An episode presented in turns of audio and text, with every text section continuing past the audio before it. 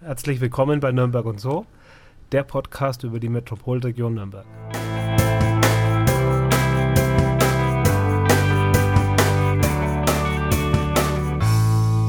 Heute sind wir im Nürnberger Stadtteil Eberhardshof. Unser Gast studierte Wirtschaftsingenieurwesen und programmierte anschließend zahllose Online-Shops. Er bastelt mit Leidenschaft und zieht dabei Jung und Alt in seinen Bann. Frauen verführt er mit seinen Bausätzen aus Platin und Edelstein und Nürnberger Kinder spielen dank ihm mit Laserschneider statt mit Laserschwertern. Hier ist der Mann, der aus Zahnbürsten Roboter baut, der Nürnberger Technikpionier Michael Nicke. So, und mein Name ist Daniel Bendel. Mir gegenüber sitzt Markus Wolf. Hallo. Und wir sagen herzlich willkommen, Michael Nicke. Hallo. Hallo. Ja, schön und danke, dass wir hier sein dürfen im Nürnberger Fab Lab. Und Sehr gerne. Fab Lab ist natürlich jetzt was, was uns beiden was sagt, weil wir haben es gefunden. ist ja schon mal gut. Ähm, na, mal so als, als Einstieg, was ist denn überhaupt ein Fab Lab? Das müssen wir jetzt, glaube ich, am Anfang klären, sonst führen Klar. wir da in die falsche Richtung. Ähm, ein Fab Lab ist letztendlich ein Ort, an dem Leute auf ganz einfache Art und Weise mit Technologie in Kontakt kommen können, wo ähm, man eigene Ideen mit Technologie umsetzen kann, wo man auf eine kreative Art und Weise mit Technologie arbeiten kann. Und für uns äh, oder für Fab Labs an sich ähm, dreht sich dabei immer um digitale Technologien, also digitale Produktionstechnologien. Das heißt, ich habe irgendwo eine Zeichnung, eine digitale Zeichnung, 2D oder 3D und habe dann irgendwie eine Maschine, die daraus was baut. Also es kann ein 3D-Drucker sein, das kann ähm, ein Laserschneider sein, das kann eine CNC-Fräse sein äh, oder auch eine Stickmaschine, die eben ähm, aus einem digitalen Datei ein Stickmuster auf einen Stoff aufsteckt. Und das sind die Maschinen und Technologien, die wir hier im Fab Lab äh, in Nürnberg am Start haben. Und letztendlich wollen wir die eben jedem zur Verfügung stellen. Wir machen hier Open Labs, wo Leute am Wochenende einfach kommen können und äh, die Sachen gegen eine kleine Spende nutzen können und machen viele Sachen eben mit Schulen und äh, für Kinder, aber auch ein Programm für Unternehmen, was sich dann irgendwo im Bereich Innovation oder Weiterbildung abspielt und äh, einfach ja neue Wege zu erkunden, wie man kreativ mit Technologie umgehen kann. Mhm. Also ich habe es äh, so als große Bastel- und Spielstube empfunden, als ich hier reingekommen bin. Wobei, Ja. man, wobei man sagen muss, also man findet es nicht leicht. Also wir waren ganz schön unterwegs, um das hier zu finden. Wenn man sagt, das ist gleich über der Zentrifuge, wäre das, glaube ich, viel Dann hätte ich einfacher. dann hätte ich es gewusst, ja. Aber gut. ja, Dafür stimmt. haben wir das, den tollen Aufzug probieren dürfen. Oh ja. Also ist ja eine schöne Anlage hier auch ähm, auf dem alten AEG-Gelände. Ähm, Ist auch eine, das AEG-Gelände ist für uns ein ganz toller Ort. Mhm. um hier zu sein. Also weil es passiert hier so vieles auf dem AEG-Gelände, also wirklich von Hochtechnologieunternehmen, die sich jetzt hier wieder Stück für Stück Mhm. ansiedeln, bis hin zu diesem Künstlerhaus, was äh, gleich ein paar hundert Meter weg ist, wo dann äh, 70 Künstlerateliers sind, ähm, bis hin eben äh, dann zu Schreinerwerkstätten oder Metallbauern oder dann zu Orten wie der Zentrifuge, die halt äh, schon seit ganz langer Zeit auch hier sind und äh, da vernetzen zwischen den verschiedenen Bereichen. Und Hm. wir sind halt hier in diesem Haus 14 gelandet, was eine ganz äh, tolle äh, Mischung auch an Unternehmen hat und was auch schon sehr in diesem Kreativ-Technologiebereich angesiedelt ist. Und wir sehen uns halt auch so ein bisschen als Schnittstelle zwischen eben Kunst, Kreativität und Technologie. Und da das hier auf dem Gelände alles so zusammenkommt, ist das echt eine tolle Sache. Um hier, also für uns ist das der ideale Ort. Das stimmt. Das allererste, was man hier auch sieht, ist, wenn man reinkommt, eigentlich nur Bastelsituation, würde ich jetzt mal sagen. Mhm. Ne? Also hier hängen dann irgendwelche Schnüre rum und da irgendwelche schönen Vorhin flog auch ein Helikopter, also Ja, ein Quadrocopter. Genau, richtig, ja. Aber überall EDV-Technik, finde ich gut. Ja. Und trotzdem versuchen wir so ein bisschen auch wohnlich zu machen und ein bisschen Mhm. Sofas reinzubringen. Ja, da können wir ja dann Kaffee. auch ein paar Fotos dann mitliefern. Ne? Das machen wir ja. Also wohnlich warm ist es auf jeden Fall bei Das euch, das habe ich schon festgestellt. Für so alte Industrieanlage, ähm, doch, ungewöhnlich. Ähm, du hast gesagt, ähm, ihr wollt verschiedene Leute ansprechen. Also Familien zum Beispiel fallen mir Mhm. ein. Ich habe jetzt das bei euch im Blog auch mal gesehen. Ähm, wer wer kommt, äh, kommt denn bei, eu- dann, dann wirklich zu euch? Schulklassen? Äh, was macht ihr mit denen? Was, was, was, was passiert da? Mhm. Mm, Also mit Schulklassen haben wir verschiedene Sachen gemacht. Also es gibt, was eine, ein ganz wichtiger Punkt ist immer so, wie viel Zeit hat jemand, der hierher kommt. Mhm. Ähm, wenn man mit Schulklassen arbeitet, ist es halt ganz oft so, dass man nicht viel Zeit hat, dass man einfach mit zwei Stunden was macht. Äh, was wir dann zum Beispiel oft machen, ist so, wir nennen es dann, if you can draw it, you can make it. Mhm. Ähm, dass du letztendlich alles, dass du einfach auf Papier zeichnest und dann lernst du, wie digitalisiere ich diese Zeichnung. Also erstmal muss ich sie scannen, dann habe ich eine Pixelgrafik und die muss ich letztendlich vektorisieren, dass ich halt wirklich nicht nur diese Bildpunkte habe, sondern die Vektoren, die die Kanten beschreiben. Weil das ist irgendwo immer Voraussetzung für die Maschinen, die das dann ausschneiden sollen. Ähm, und dann kann ich eben aus meiner Grafik, die ich gescannt habe, äh, das Objekt in Laser cutten. Und das ist was, was auch mit mehreren, also mit, mit einer ganzen Klasse in zwei Stunden gut zu machen ist. Ähm, das auch in noch kürzerer Zeit zu machen ist, dass man äh, mit Schatten arbeitet. Äh, dass man gar nicht erst zeichnet, sondern dass man von der Lichtwand irgendwie Objekte hat, die man dann abfotografiert mhm. und dann vektorisiert. Bis hin eben zu, ich habe eine große Lichtwand, die steht da hinter euch, äh, wo dann Leute äh, posen können und äh, ihren Schatten dann selbst einfach auslasern können oder ausschneiden auf T-Shirts und so weiter. Ähm, das ist was, was so ein Format ist, was in ganz kurzer Zeit funktioniert, wo man halt auch diesen Schritt umgeht, dass man eine neue, eine neue Verfahren lernen muss, sich kreativ auszudrücken. Also wenn ich jetzt am Computer erst meine Zeichnung machen muss, dann äh, lernen das auch Kids ziemlich schnell. Aber um damit dann wirklich kreativ zu arbeiten, äh, braucht es ein bisschen mehr Zeit. Und so bleibt es halt irgendwie bei diesem gewohnten Medium mit Papier und Stift und ich lerne dann erstmal, okay, wie kann ich es digitalisieren. Gab aber auch größere Projekte mit Schulen, wo wir dann wirklich drei Tage Zeit hatten, äh, wo wir eine Klasse aus Fürth da hatten, die ihr gesamtes Schulhaus nachgebaut haben. Das war total klasse. Also die waren, waren erstmal hier, haben von uns einen Tag eine Schulung gekriegt, wie arbeite ich mit Inkscape, das ist so ein Open Source Vektorgrafikprogramm.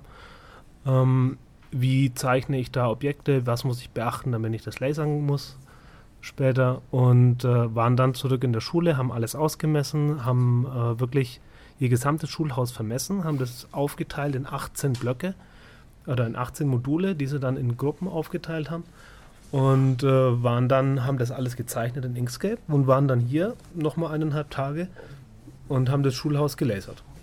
Und äh, aus Holz und es war dann so gut, wenn wir sagen, fast ein Meter mal ein Meter. Ja. Ein Architekturmodell von ihrem Schulhaus, alles ziemlich maßstabsgetreu. Äh, ja, und die Kids waren halt zehn Jahre alt so. und haben das extrem souverän gemacht. Und äh, was dann auch einfach bemerkenswert ist, wenn die, wenn du dann so ein paar zehnjährige Kids um dich rum hast und einer von denen oder ein paar von denen äh, übernehmen eigentlich dann mein Part ziemlich schnell. So, die lernen, wie die der Laser geht hm. und okay. machen die Anleitung und zeigen das den anderen Kids. Braucht es da irgendeine Voraussetzung für die Schulen, dass die vorbeikommen? Oder ist das, ähm, muss, müssen da quasi engagierte Lehrer dahinter stecken, engagierte Schulleiter oder? Ja, also das auf jeden Fall, klar. Also irgendwo ein Interesse muss da sein. Was äh, ein grundsätzliches Problem ist äh, mit Schulen äh, oder für, für Schulen eigentlich, dass, ähm, sagen wir, wir halt relativ hohe Kosten haben hier. Mhm. Und äh, dass jetzt die Schulen und Schüler nicht gerade wahnsinnig viel stemmen können für mhm. so einen Tag. Ähm, weswegen es dann halt immer auf so kurze Formate rausläuft. Ähm, was man dann eigentlich braucht, ist jemand, der sich auch um, ne, um die Finanzierung kümmert.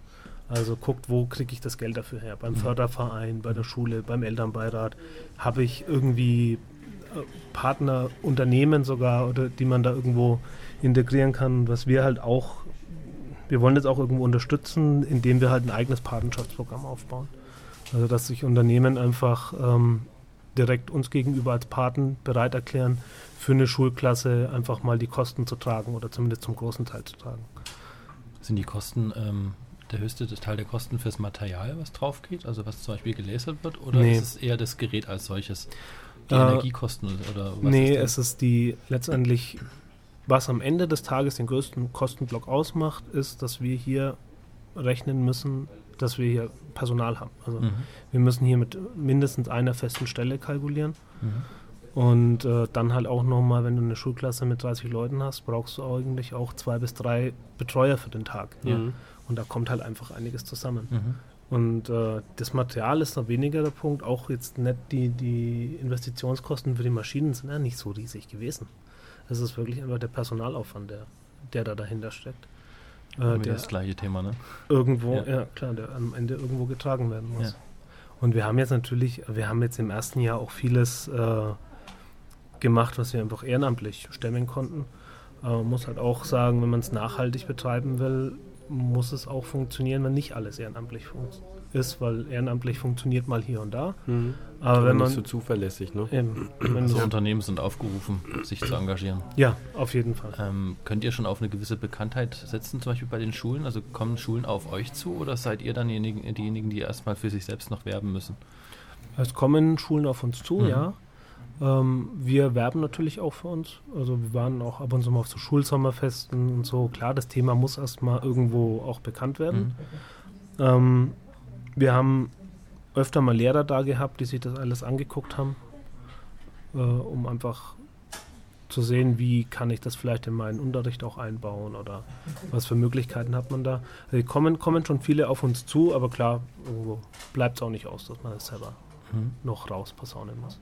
Kann man da vielleicht irgendwie sagen, wie viel Kosten da auf einen zukommen? Wenn man mal an, man hat jetzt eine Klasse, gehen wir mal nicht so hoch, 20 Personen oder sowas in der Richtung, die kämen mal vorbei für, naja, sagen wir mal, einen, einen Schultag mhm. und die wollten eben auch sowas äh, rauslasern oder wie auch immer. Ähm, kann man da irgendwie sagen, kostet so 15 Euro oder so pro Kind oder gibt es dann so, so, Richtwerte, wo man Ja, ähm, also ein Tag kostet 1000 Euro. Ziemlich genau. Mhm. Das heißt. Äh, also keine 15 Euro pro Kind. Das kommt nicht hin. Nee, äh, bist du bei 25 Euro pro Kind. Oder? Nee. Kopfrechnen ist jetzt gerade ganz schwierig. Wir lassen den Teil weg. Wir lassen den Teil mit dem Kopfrechnen ja, einfach genau. aus. Habt ihr eine Rechenmaschine? Ich habe ein iPhone. Ich könnte das genau. mal nachrechnen. Ja, das ähm, es wären dann 40, aber ist ja okay. Genau. Ähm, aber das ist dann schon, aber mit 1000 Euro, oder gut, das muss man natürlich dann schon irgendwo, irgendwo stemmen. Und ich glaube, ja. das ist dann, aber zumindest ein Punkt, wo man dann sagt, okay, es ist es vielleicht wert, sagen wir mal 30 Euro oder sowas ja. pro Kind oder pro Person äh, wenn man dann ungefähr weiß, was einem erwartet, beziehungsweise was dann dahinter steckt. Aber ich glaube, bei 30 Euro, das ist dann schon eine ganz schöne Summe, wo man dann sagt, so, oh Mensch, da gehe ich irgendwo ins Palm Beach oder sowas. Ja. Ja, für das Gleiche. Kriegt zwar natürlich nicht das Gleiche, das ist schon völlig klar. Vor allen Dingen auch nicht dieses Leuchten im, in den Augen, wenn man dann wirklich etwas selbst gemacht hat. Also man muss auch ganz klar sagen, einen Tag, wirklich einen Schul, ganzen Acht-Stunden-Tag mhm. mit einer mhm. Schulklasse, ähm, das ist auch eine absolute Ausnahme. Mhm. Ähm, da, wenn man sowas machen will, muss da eigentlich irgendwo eine Finanzierung dahinter stehen. Mhm. Äh, was schon eher funktioniert als einfach so eine Zwei-Stunden-Geschichte, dass man einen Zwei-Stunden-Workshop macht, dann landet man irgendwo so bei 8 Euro, wenn man eine äh, Klasse hat. Ähm, da ist man auch an der etwas über der Schmerzgrenze mhm. trotzdem. Mhm. Also mhm. So, ich glaube bei 5 Euro oder so ja. ist, ist ganz okay, aber äh, da ist es mal in einem Bereich, wo es auch mal eine Schule stemmen kann. Mhm. Und äh, wir, wie gesagt, also da geht es von uns aus einfach darum, da zusätzliche Unterstützung zu finden, ähm, Stiftungen, Unternehmen, weil wir wollen ein niederschwelliges Angebot sein. Also wir wollen nicht irgendwie hochpreisiges, elitäres äh, Lab sein, aber es ist nun mal so, dass wenn man ein Lab in voller Ausstattung äh, betreibt, dann hast du am Tag einfach 1000 Euro Kosten. Mhm. Und äh, im Moment haben wir die auch nicht, ja. muss man ehrlich sagen. Aber die kommen, werden in den nächsten ein, zwei Jahren auf uns zukommen und wir müssen jetzt damit kalkulieren. Einfach. Wie weit seid ihr da vorangeschritten? Also habt ihr da schon äh, wirklich Unternehmen, die äh, euch zum Beispiel Geräte dann ähm, sponsern oder Klar. euch da unterstützen? Also wir haben einen Industriepartner, also die Firma Evosoft, die mhm. und die jetzt eigentlich alles mit uns aufgebaut hat hier und äh, die hier feste Zeiten hat, wo sie äh, das Lab für sich selbst nutzen. Mhm. Das ist einfach eine ja, ganz wichtige Partnerschaft, wodurch wir hier überhaupt den Schritt machen konnten, in diese großen Räume zu ziehen. Ähm, dann haben wir zum Beispiel einen 3D-Drucker von Siemens äh, gespendet bekommen, der einfach unsere Möglichkeiten hier nochmal erweitert hat. Also zum Thema 3D-Drucken kommen wir später, denke ich mal, auf jeden Fall noch zum Sprechen. Aber ich will es euch jetzt nicht weiter hier unterbrechen. Genau.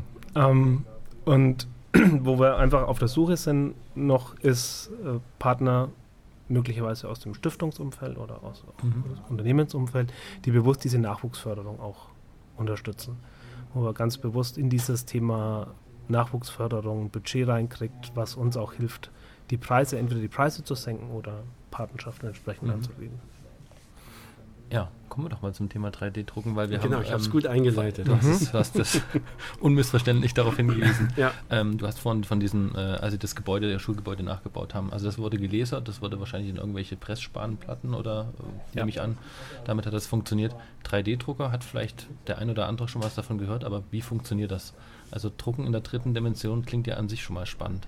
Ein 3D-Drucker ist im Prinzip eine Maschine, die ein dreidimensionales Objekt aufbaut in Schichten. Also Schicht für Schicht wird da ein dreidimensionales Objekt aufgebaut. Es gibt ganz verschiedene 3D-Drucker, also verschiedene Verfahren, äh, verschiedene Materialien. Also man kann in Metall 3D drucken, man kann in äh, Kunststoff oder mit so einem Gipspulver. Es gibt sogar Verfahren, die irgendwie äh, Knorpel drucken, ähm, irgendwie so einen Schafsmeniskus zu drucken. Und gemeinsam ist immer, dass ich digitale, ein digitales 3D-Modell habe, das ich dieser Maschine fütter. Und die baut dann daraus eben in Schicht für Schicht von unten nach oben ähm, ein dreidimensionales Objekt auf. Was jetzt halt ein Verfahren ist, was wir da haben, ist so ein, äh, nennt sich FDM und das funktioniert ein bisschen wie eine Heißklebepistole, die man ganz knapp über einen Tisch äh, entlang führt und dann so eine kleine Spaghetti-Wurst auf den Tisch legt und da halt viele verschiedene so Spaghetti-Würstchen aneinandergereiht, ergibt dann eine flächige Schicht. Und dann fahre ich ein Stückchen nach oben und baue darauf die nächste Schicht auf. Und so entwickelt sich halt Stück für Stück ein äh, dreidimensionales Objekt aus Kunststoff. Schafsmeniskus klang, klingt unheimlich spannend. Ähm, kann ich mir demnächst mein äh, Kniegelenk ausdrucken? Möglich. Wenn ich ja. eins brauche? Möglich. Also, ja? es gibt äh, Forschungsprojekte, die genau daran arbeiten. Ähm, da, also ist jetzt alles gefährliches Halbwissen meinerseits. Ich weiß da nicht viel drüber, aber ich weiß. Ja, aber über das 3D-Drucken weiß der was. Das ist ja gut. Ja, das, das schon, aber über den Schafsmeniskus weiß ich nicht so viel. Gut, aber ist jetzt auch nicht so, ist, ist ein interessantes Thema, deswegen. Ne? Aber ja. das 3D-Drucken ist ja ein, darauf deswegen. Aber so, so ein Schafsmeniskus quasi, den könnte man damit dann auch drucken. Ja. Der, also ein Schafsmeniskus wurde schon gedruckt. Ach so, deswegen. Ja. Ah, okay. Scheinbar haben Schafe klassisch Knieprobleme. Ja.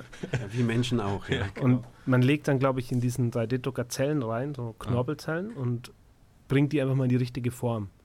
Und dann wissen die Zellen wohl, was sie an dieser Stelle anzufangen haben. Aber wie gesagt. Und was sind die Objekte, die ihr hier herstellt? Ähm, das kommt ganz auf die Kreativität an der Leute. Ja, Spielfiguren, ja. Äh, kleine Häuschen, die aus Minecraft zum Beispiel extrahiert wurden. Also Minecraft ist so ein Spiel, wo man schaut ein bisschen aus wie ein Ego-Shooter, aber du läufst da durch die Welt und bringst nicht Leute um, sondern baust Dinge. Du baust Sachen ab und baust halt aus äh, kleinen Blöcken, baust du halt äh, Häuser auf. Und dieses Spiel treiben manche Leute echt zur Perfektion und bauen ganze Städte äh, damit. Und jetzt hatten wir halt ein paar Jungs hier, äh, die auch dieses Spiel gerne zocken und äh, sich dann Objekte aus dem Spiel extrahiert haben und im 3D-Drucker wirklich dann in real gebaut haben. Das ist zum Beispiel so, ein, so, eine Sache, die ziemlich cool ist. Aber man kann auch sinnvollere Sachen machen, wie Ersatzteile bauen oder Teile für Maschinen etc. Ja, was mir da in dem Moment auch als allererstes einfällt, ist, nehmen wir mal an, ich habe jetzt eine Fernbedienung. Und bei dieser Fernbedienung fehlt irgendwann die Batterieklappe. Ähm, könnte ich dir dann auch drucken? Ja, auf jeden Fall. Ähm, woher käme ich denn an die Daten für die Batterieklappe? Also wenn du ganz viel Glück hast, hatte jemand vor dir dieses Problem schon mal und hat sich die Mühe gemacht, diese 3D-Klappe 3D zu modellieren und dann auf eine Plattform wie Thingiverse hochzuladen. Dann gehst du einfach auf Google oder Thingiverse und suchst nach deiner Fernbedienung und findest diese 3D-Klappe. Und, und, was gibt es dann da noch so für, für Objekte, die dann ähm, da gibt es irgendwie Lampendesigns, da gibt es äh, Bauteile für andere 3D-Drucker. Es gibt ja zum Beispiel auch 3D-Drucker, die zum Teil aus 3D-gedruckten Teilen bestehen. Da gibt es ganz viele so Teile dann online. Es gibt äh, Teile, ja, iPhone-Cases, ganz viel so Lifestyle-Kram irgendwie. Äh, Schmuck und äh, Lampen und, und Lego-Bausteine? Lego-Bausteine auf jeden Fall auch Lego-Bausteine. Wäre wär jetzt auch, denke ich mal, auch relativ einfach zu bauen, oder? Oder zu. Ja, zu ein Lego-Baustein ist einfach. Einfach und schnell gemacht und kann dann halt auch mal ein besonderer Lego-Baustein sein, der nicht nur quadratisch ist, sondern wo dann vielleicht meine ganz persönliche äh, Figur noch irgendwie drauf ist. Oder Wie stabil ist dann das Material? Eigentlich schon ziemlich stabil. Also die Schwachstelle ist, sind natürlich diese Schichten, die übereinander liegen. Mhm. Da bricht es leichter als ein spitz gegossenes Teil. Aber im Prinzip kann man da schon das mechanisch einsetzen. Und nehmen wir mal an, ich habe jetzt ähm, eine Kugel. Ja. Ich versuche eine Kugel nachzumachen. Füllt der die dann komplett? Die Kugel, oder ist die dann ähm, hohl innen drin oder gibt es dann irgendwie so Stützstreben? Und wie kann man sich das vorstellen? Im Prinzip entscheide ich das, wenn ich die, mein Modell zum Druck vorbereite, dann sage ich, wie stark soll das gefüllt werden. Mhm. Also ich kann das äh, mit einem quadratischen Muster irgendwie füllen oder ich kann so, gibt so einen Algorithmus, der halt äh, eine recht wirre Struktur da reinbaut, die aber sehr viel Stabilität eben bietet. Mhm. Aber ich muss es nicht komplett füllen, was äh, auch gut ist, weil sonst würde der Druck deutlich länger dauern mhm. und das Material auch deutlich teurer halt. Okay, und das macht dann äh, die Software, kann ich dann entscheiden, wie die Inhalte gefüllt werden oder ja. die. Ah, okay. Genau, habe ich, je nachdem, je nach, nach Software, die ich dann halt verwende, gibt es äh, unterschiedliche Füllmuster und unterschiedliche Fülldichtegrade quasi, mhm. die ich auswählen kann. Und ihr habt jetzt zwei, zwei verschiedene ähm, 3D-Drucker da. Wie unterscheiden die sich, die beiden? Letztendlich das System ist das gleiche, also das, das Grundprinzip. Mhm. Also auch wieder wie eine äh, wie so eine Heißklebepistole. Ja. Nur recht genau, fein. Das äh, FDM-Verfahren. Mhm. Ähm, Unterschied ist einfach, dass der größere, wir mal, deutlich ausgereifter ist. Also der funktioniert komplett unbetreut. Da muss man nichts nachjustieren wo man beim Kleinen schon auch immer wieder mal ein bisschen nachfrickeln muss, dass alles funktioniert. Und ich habe beim Großen halt auch einen temperierten Bauraum. Also der ganze Bauraum ist irgendwie auf 70 Grad warm. Ich könnte da wahrscheinlich auch irgendwie so Schmorbraten drin machen. Ähm, aber. Slow Cooking, ne? Ja, genau. nee, wir haben, wir haben heute schon irgendwie drüber nachgedacht. Du machst das Gefäß für Slow Cooking auch gleich mit, ja, ne? genau, richtig. ja, genau legst, druckst dir erst den Teller und dann legst du noch Genau, richtig. und druckst auch gleich noch das Rinde, Rindfleisch noch oben drauf. Ne? Ja, äh, apropos Schafsmeniskus. Ne? genau. Äh, wir haben auch heute sowieso schon über äh, Geek-Cooking nachgedacht, so von wegen auf irgendwie Prozessorkernen äh, Tee machen oder so. Mhm. Ähm, egal. So ein temperierter Bauraum führt einfach dazu, dass halt die das Werkstück sich nicht so verzieht. Also mhm. dadurch kann ich größere Dinge bauen. Stimmt, weil die unteren Schichten schon abkühlen und die höher ja. temperierten. Dann habe ich keine ah. Spannungen dran. Okay. Weil ich meine, die Bauteile, die wir gesehen haben, waren ja wirklich fantastisch. Also ich muss sagen, dieses etwas komplexere Teil könnte man jetzt ganz schwer nur von irgendwas gegossenem oder wie auch immer unterscheiden. Also wahnsinnig stabil von der Qualität ja. her, absolut nur an den kleinen äh, Riffeln der Schichten merkst du es halt, mhm. dass das in Schichten aufgebaut wurde. Da ist einfach so eine raue Oberfläche halt. Und wofür wird das dann, sagen wir mal, professionell verwendet? Gibt es da Einsatzgebiete? Klar, ich meine, dieses 3D-Druck-Thema ist ja an sich jetzt nichts Neues. Also seit bestimmt 20, 30 Jahren stehen so Kisten in Entwicklungsabteilungen rum und werden halt verwendet, um erste Prototypen zu bauen. Mhm. Und ja. ich meine, auch wenn jetzt so ein einzelnes Teil äh, im Vergleich zu einem aus der Massenfertigung stammenden Teil äh, noch recht teuer ist, wenn ich es aber vergleiche damit, äh, was ich bräuchte, um ein Einzelstück Spritz zu gießen, wo ich halt irgendwie eine Form erst bauen muss, die irgendwie ein paar hunderttausend Euro oder zumindest zehntausend Euro verschlingen kann, dann bin ich halt da um Größenordnungen besser, wenn ich mhm. das einfach mal ausdrucken kann. Ja, das stimmt. Also schon wirklich wirklich beachtlich, was man da alles machen kann. Jetzt komme ich aber nochmal zurück zu meiner Fernbedienung. Außer du hast noch was? Nein. Frage. Nee, ist okay. Ähm, zu meiner Fernbedienung. Und zwar, ähm, es gab von Dirk Müller, also Mr. Dax himself, ähm, ein äh, Cashkurs Trends, quasi so ein Börsenbrief, in dem er so, was weiß ich, neue Technologien vorstellt, die also ich hat irgendwie auch mal LED-Technik vorgestellt. Also quasi Technologien, die in, in, in Zukunft eine gewisse Relevanz spielen könnten. Absicht könnten, weiß man ja immer nicht. Unter anderem war auch in einem der letzten Börsenbriefe das Thema 3D-Drucken. Und ich hatte mir dann wirklich gedacht gehabt, naja, dass wenn ich jetzt mir quasi Daten aus dem Netz laden kann, Open Source Daten, ich habe einen 3D-Drucker von mir aus hier oder vielleicht auch zu Hause ähm, und ich nehme die Daten kostenlos, drucke die dann aus, dann kann ich mir ja quasi Ersatzteile bauen, die ich sonst irgendwo anders vielleicht gar nicht mehr bekommen oder teuer erkaufen muss. Ähm, und das war eigentlich, glaube ich, auch so der, der Hintergedanke, dass wenn man da jetzt mal so in das Thema Innovation und so weiter reingeht, dann wäre das ja quasi eine disruptive Innovation. Das heißt, die, ähm, das ist ja quasi dann etwa eine neue Technik, eine neue Produktionsart, die bestehende ersetzt. Ähm, das ist ja mal, ich weiß, relativ philosophisch jetzt der, der, der Inhalt, aber das war ja das, was mich an dem ganzen Thema so fasziniert hat. Das heißt, ich kann etwas selber herstellen, komplett selber herstellen auf Basis von 3D-Daten, die ich kostenlos aus dem Netz oder von mir von anderen produziert oder hergestellt Quatsch, hergestellt, wir haben ja keine 3D-Daten, gezeichnet, konstruiert oder ich könnte sie auch selbst konstruieren. Wie ist denn da eure Meinung dazu?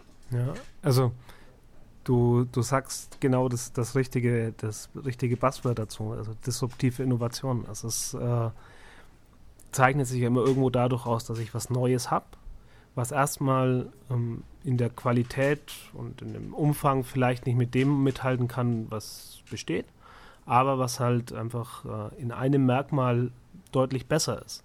Und aufgrund dieser Tatsache halt die Möglichkeit habe, andere Dinge abzulösen. Und wir sind jetzt halt irgendwo, glaube ich, beim 3D-Druck, ähm, wenn man es vergleicht mit konventionellen Produktionsverfahren, eben in dieser Situation, wo man halt äh, klar etwas langsamer ist, auch wenn es um Einzelstücke geht, deutlich teurer ist und auch etwas eingeschränkter möglicherweise. Aber ich habe halt die Möglichkeit, Einzelstücke zu machen. Und ich brauche nur die Daten und nur aus den Daten kann ich mein Objekt machen. Und die Implikation, die das hat, ist natürlich schon gigantisch, weil mhm. plötzlich gelten irgendwo digitale Gesetze für materielle Dinge. Also ich kann mir eben bei Thingiverse was runterladen, das irgendwo auf der Welt jemand gebaut hat. Ich kann es mir runterladen, ausdrucken und fertig. Mhm. Und ähm, das, das hat das Potenzial, natürlich einiges auf den Kopf zu stellen wenn man das jetzt mal irgendwo ein bisschen in die Zukunft projiziert und mal davon ausgeht, dass diese Entwicklung des ganzen 3D-Druck-Themas äh, weitergeht und auch an Fahrt gewinnt, weil es halt äh, inzwischen einfach nicht mehr nur ein Thema ist, was in den, Produ den Prototyping-Abteilungen von Unternehmen steht, sondern weil es ein Thema ist, was in die Öffentlichkeit kommt, was äh, einen Konsumermarkt irgendwo erreicht und äh, wo die Entwicklung, glaube ich, schon einig sich beschleunigen wird einfach. Mhm. Und dann gibt es natürlich, ja, gibt, kann man das ziemlich weit spinnen. Also viele Visionäre dieser ganzen FabLab-Bewegung gehen ja auch irgendwo davon aus, dass wir irgendwann eine Maschine haben, die nicht nur ein Material verarbeiten kann, sondern die viele verschiedene Materialien kombinieren kann. Also dass ich zum Beispiel Kunststoff äh, und leitfähige Materialien, vielleicht sogar Halbleiter kombinieren kann. Mhm. Und dann kann ich mir halt in einem Schritt ähm, ein intelligentes Gerät ausdrucken. Und weitergesponnen komme ich irgendwann an den Punkt, wo ich einen Singmaker habe, der irgendwo dem, dem Replikator von, von Star Trek entspricht. Mhm. Ja, und da wird es natürlich genau. jetzt sehr philosophisch und auch ganz ja. schön abgehoben, aber das ist was, was immer irgendwo mitschwingt ähm, oder bei vielen Leuten irgendwo mitschwingt, die, die äh, sich für das Thema begeistern. Äh, aber mitschwingen, mitschwingen tut ja wahrscheinlich dann auch dabei die Urheberrechtsdiskussion. Ich meine, wir reden in Deutschland äh, die letzten Monate und Jahre über diverse Sparten des Urheberrechts. Ähm, da geht es um Bücher, sind die digital kopierbar, dürfen sie das sein? Und das wird ja jetzt im wahrsten Sinne des Wortes ja auf eine andere Ebene, nämlich in die dritte Dimension erhoben. Ähm, da stehen doch bestimmt auch noch gewaltige äh, Diskussionen und Umwandlungen an, oder? Mit Sicherheit, ja. Also ich war vor ein, zwei Jahren auf so einer Open Hardware Konferenz, wo es darum ging, auch einfach um Lizenzmodelle für Hardware. Also was auch ganz schwierig ist, ganz schwieriges Thema ist, weil das, das Copyright an sich, ähm, oder na, Copyright haben wir in Deutschland ja nicht, aber das Urheberrecht, ähm, das habe ich auf Daten. Aber ich habe jetzt letztendlich auf dem Objekt habe ich kein Urheberrecht. Also da, da reden wir dann über Patente, aber mhm. nicht mehr über Urheberrecht. Ähm, Plötzlich habe ich aber dann natürlich äh, diese Urheberrechtsdiskussion in der, wenn es um, um, Objekte, um, um, Maschinen, um äh, Gegenstände irgendwo geht, äh, was halt genau dieser, dieser Punkt ist, dass plötzlich digitale Dinge, die wir aus dem Digitalen gewohnt sind, äh, für materielle Dinge gelten. Und da wird sicher noch vieles auf uns zukommen und es gibt, äh, gibt da auch schon sehr viele Leute, die sich damit wirklich tiefer beschäftigen, was das eigentlich bedeutet. Also ich hätte noch durchaus was vielleicht was ganz Interessantes. Ja. Und zwar, du hast vorhin erwähnt gehabt, also jetzt mal von dem 3D-Thema, um ein bisschen runterzukommen. Ich glaube, da kann man genug oder wahnsinnig lang äh, darüber philosophieren, vor allen Dingen auch sich ganz tolle Sachen vorstellen. Ähm, aber du hast gemeint gehabt, dass ähm, FabLab ähm, international, ähm, mhm. also zumindest in einem, in einem Nebensatz verwendet, das heißt, die gibt es dann auch nicht nur hier in Nürnberg, sondern in allen möglichen Teilen der Welt? Ja, also ähm, das erste Fab Lab wurde am MIT oder aus dem MIT gegründet ähm, in der Bostoner Innenstadt. Und der Professor Neil Gershenfeld ist so quasi der Urvater dieser Fab Lab-Idee. Mhm. Und äh, der hat damals hat das erste Fab Lab gegründet, weil er ähm, am MIT einen Kurs gemacht hat, der hieß How to Make Almost Anything und äh, wurde einfach so angelegt, dass man lernt, wie man mit verschiedenen Maschinen fast alles selbst herstellen kann und das war halt ein enorm gut besuchter Kurs und daraus ist irgendwie die Idee entstanden, das halt weiter in die Öffentlichkeit zu tragen. Mhm. Und dann kam ziemlich schnell einfach von Afrika über Indien, Island, Norwegen, äh, ganz viel in den USA, Holland. Also ist wirklich inzwischen weltweit äh, ein weltweites Phänomen. Und ich habe keine aktuellen Zahlen, aber ich denke, es dürften bald an die 100 Labs sein, die es auf der Welt gibt. Und ähm, arbeitet ihr untereinander zusammen? Ja, ähm, in Maßen. Natürlich mhm. äh, auch mal erstmal extrem regional, also die deutsche FabLab-Szene. Mhm. Dann äh, die nächsten Nachbarn sind ja dann irgendwo die Holländer die auf ihre Fläche ein riesiges FabLab-Netzwerk haben, von zwischen acht bis zehn. Ähm, da gibt es relativ viel Zusammenarbeit und jetzt über in dem globalen Kontext gibt es sicherlich auch viele vereinzelte Projekte, die da global stattfinden. Was das größte oder was das, das verbindendste Element oft ist, oder zumindest so wie wir das jetzt wahrnehmen, ist diese große FabLab Conference, wo einmal im Jahr wirklich äh, FabLab-Betreiber aus der ganzen Welt an einem Ort, in einem FabLab auf der Welt zusammenkommen und sich über gemeinsame Werte und Ziele austauschen. Und in so einem Kontext entsteht dann zum, entstand zum Beispiel mal diese FabLab-Charta, was ein Regelwerk ist von Werten, die sich halt das gesamte FabLab-Netzwerk zusammengibt.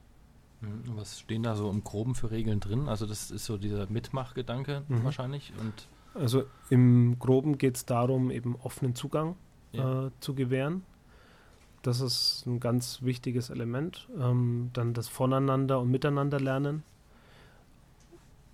Ich denke, das sind, das sind nur die zwei wichtigsten Grundsätze, mhm. die da alle teilen.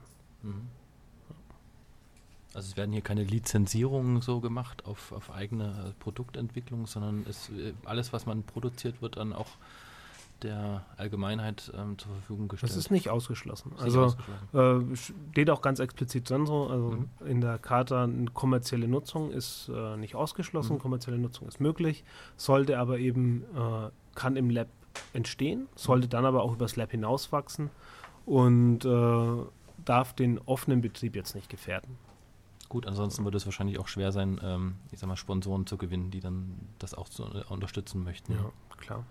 Übrigens, ähm, über Unterstützen wäre noch so ein Punkt, ähm, wie kann man euch denn unterstützen, außer jetzt, dass man sagt, man als Unternehmen findet die Sache toll und möchte da irgendwo sich engagieren. Man kann euch mit Sachspenden unterstützen. Auch, ja. Auch. Klar. Was, was nehmt ihr denn da alles an?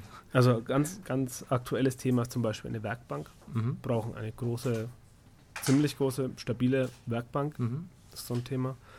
Ähm, wir nehmen äh, ja, Materialien an, also irgendwie auch nicht, auch nicht alles, aber viele gute Materialien, Aluprofile oder Holz, äh, Mhm. aber auch ähm, PCs ist zum Beispiel ein Thema. Also wir sind auf der Suche nach äh, Standrechnern, die äh, an unseren Maschinen stehen. Also da kann man in der Hinsicht gibt es einiges äh, zu tun und zu spenden. Mhm. Ähm, es gibt auch auf unserer Webseite äh, eine Spenden Sachspendenliste, wo Dinge drauf sind, die eben gerade gesucht sind. Okay, also so als Aufforderung, Leute, lasst euren Hausmüll zu Hause, aber schaut im Keller, ob es vielleicht den einen oder anderen Schatz vielleicht doch noch gibt, Ja, den ihr brauchen klar. könntet. Und natürlich, äh, womit man uns auch ganz groß unterstützen kann, äh, ist, wenn man sich hier einbringt Mhm. in, den, äh, in diese Community und einfach äh, guckt, wo man hier vielleicht sein, seine Position finden kann, sich hier einfach mit einzubringen und zu helfen, das Ganze mit voranzutreiben. Was, was wäre das als, als Beispiel? Was würde man denn helfen? Zum Beispiel Open Labs zu betreuen. Also wir machen ja diese Open Labs eben am Freitag und am Samstag, also Freitagabend und Samstagnachmittag. Und äh, da sind immer Leute gesucht, die das halt einfach betreuen, die sich irgendwo an erstmal ausbilden lassen, äh, wie das alles funktioniert oder sich hier eine Weile äh, damit beschäftigen und äh, dann einfach mal mitbetreuen bei so einem Lab. Also sind immer zwei Betreuer, die halt so ein Open Lab betreuen. Und dann aber auch irgendwann mal einfach selber das übernehmen. Gibt es eigentlich hier im, im FabLab irgendwie Geräte, mit denen ihr noch nicht ganz so zurechtkommt oder irgendwie so ganz interessante Konstruktionen zu erzählen? Also wir hatten ja vorhin mal eine ganz interessante Maschine gesehen, Schleifmaschine war das. Kannst du da mal was drüber erzählen? Äh, ja, also das hat, das hat zum Beispiel äh, der Rainer gebaut, der hier ganz aktiv ist auch bei uns und äh, als fester Bestandteil der Community irgendwo zählt und der hat äh, sich aus einer alten Festplatte eine Schleifmaschine gebaut. Hat einfach den Motor rausgenommen und da dann statt eben so einer Festplattenscheibe so eine Schleifscheibe vorne drauf montiert und das dann in so ein kleines Gehäuse eingebaut und damit kann man jetzt ganz gut irgendwo Dinge schleifen, weil so eine Festplattenmotor halt extrem schnell ist. Und äh, damit kann man ganz gut arbeiten. Das ist vielleicht auch ein interessanter ähm, Punkt nochmal zum Thema Einbringen. Äh, wir haben hier eine Fräsmaschine, einen Rohbau, eine Fräsmaschine bekommen von äh, Tatendrunk, das ist eine kleine Werbeagentur oder Medienagentur unter uns. Die haben da quasi den Rohbau gemacht und wir haben das Ding dann gar fertig gebaut. Und da gibt es halt auch Leute drumherum, die sich einfach um diese Maschine kümmern. Dass diese Maschine irgendwo vorwärts kommt, dass das alles äh, ordentlich aufgebaut wurde. Und es gibt auch schon wieder eine, zweite, eine weitere Maschine, die hier im Rohbau rumsteht, was ein Heißdrahtschneider werden soll. Also so, wo man dann Styropor und ähnliches schneiden kann, auch computergesteuert. So Projekte finden hier, finden hier auch statt und äh, da kann man sich auch super einbringen und dem ganzen Thema halt mit ein bisschen voranbringen. Also ich muss ganz ehrlich sagen, bei der, ähm, bei der kleinen Führung, also hier, wo wir das äh, angeguckt haben, eine Maschine fand ich ganz faszinierend, dass die überhaupt hier steht, nämlich eine Stickmaschine. Also man, man denkt ja hier, ne, also man hat alles Mögliche mit, Harte Kerle, alles so aus Eisen oder, oder Kunststoffgranulat. nee, halt so, ja wirklich, so, so alles Mögliche, ne, es sind halt Fräsen und, und Laser und wie auch immer. Und da ist da eine Stickmaschine. Wie kommt man zu so einer Stickmaschine? Und ähm, was begeistert einen dann hier auch an einer Stickmaschine? Das ist eine interessante Frage, bei der muss ich, glaube ich, weiter ausholen. Ja, natürlich. Weil, ähm, was uns ganz wichtig ist, dass wir äh, eben nicht nur eine Techie-Bude sind. Mhm. Wir sind eben nicht, gerade ganz explizit nicht nur für die Leute, die mit Technik sich eh schon äh, wohlfühlen, auskennen und alles können. Auch die äh, sind hier viel anzutreffen und äh, fester Bestandteil, aber wir wollen uns auch ganz bewusst an die Leute richten, die sagen, okay, mit Technik an sich kann ich eigentlich nicht so viel anfangen, aber ich kann sehr viel damit anfangen, mich kreativ auszudrücken. So, ich möchte einfach ähm, ja kreativ sein und kann dabei Technik nutzen. Und wir wollen halt einfach zeigen, dass man nicht immer äh, nur ja, was, wie soll man das sagen? Also nicht immer nur nerdy Stuff machen kann. Ja? Also man nicht nur der Technik willen, sondern du kannst hier Dinge machen äh, wie Schmuck, wie Kleidung oder Mode, ganz viel sogar. Ja, ähm, oder den eigenen Stoff besticken. Den ja. eigenen Stoff besticken, genau. Mhm. Und das, also auf diese Weise kommt halt eine Stickmaschine hierher. Ja. Weil wir einfach äh, wollen, dass man hier äh, auch mit Technologie arbeitet, die jetzt äh, vielleicht ein bisschen aus einer kreativeren Ecke kommt.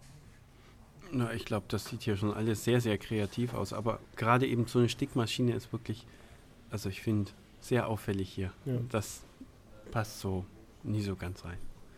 Gut.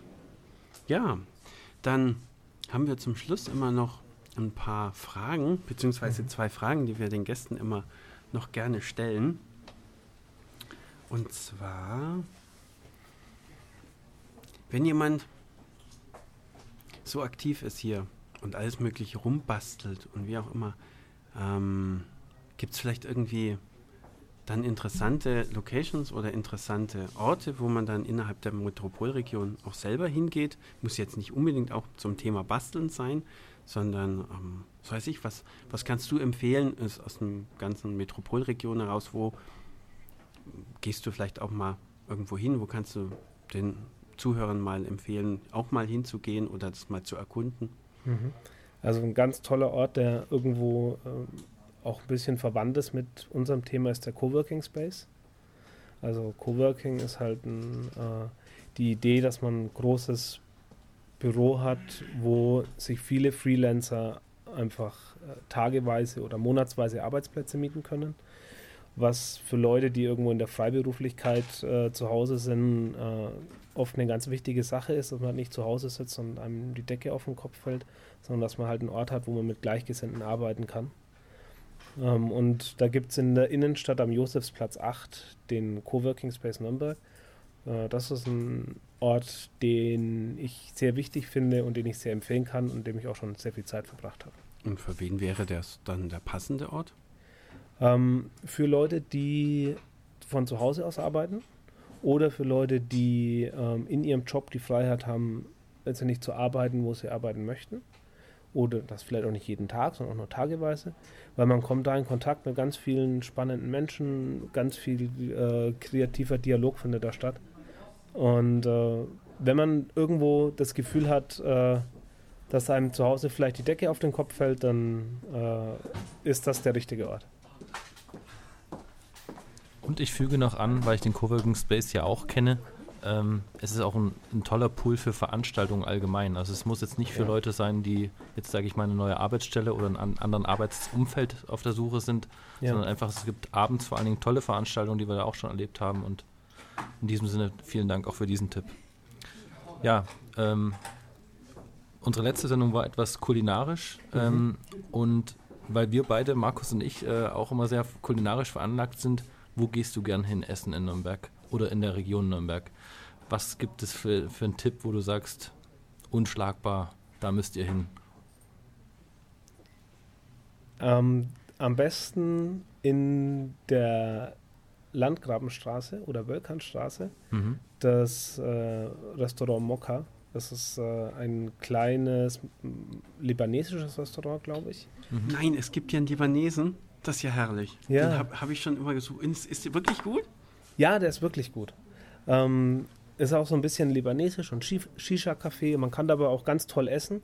Die haben, äh, ich weiß nicht, wie es inzwischen ist, aber als ich das letzte Mal da war, ähm, war es auch noch so ein bisschen, gab keine feste Speisekarte, äh, sondern man, ja, es gab dann halt irgendwie, wir waren da zu sechs essen und es gab dann halt wirklich so, so wie so Tapas eigentlich. Also so Brot und Dips mhm. und äh, Halloumi machen die, Halloumi-Sandwiches, das ist auch total mhm. super.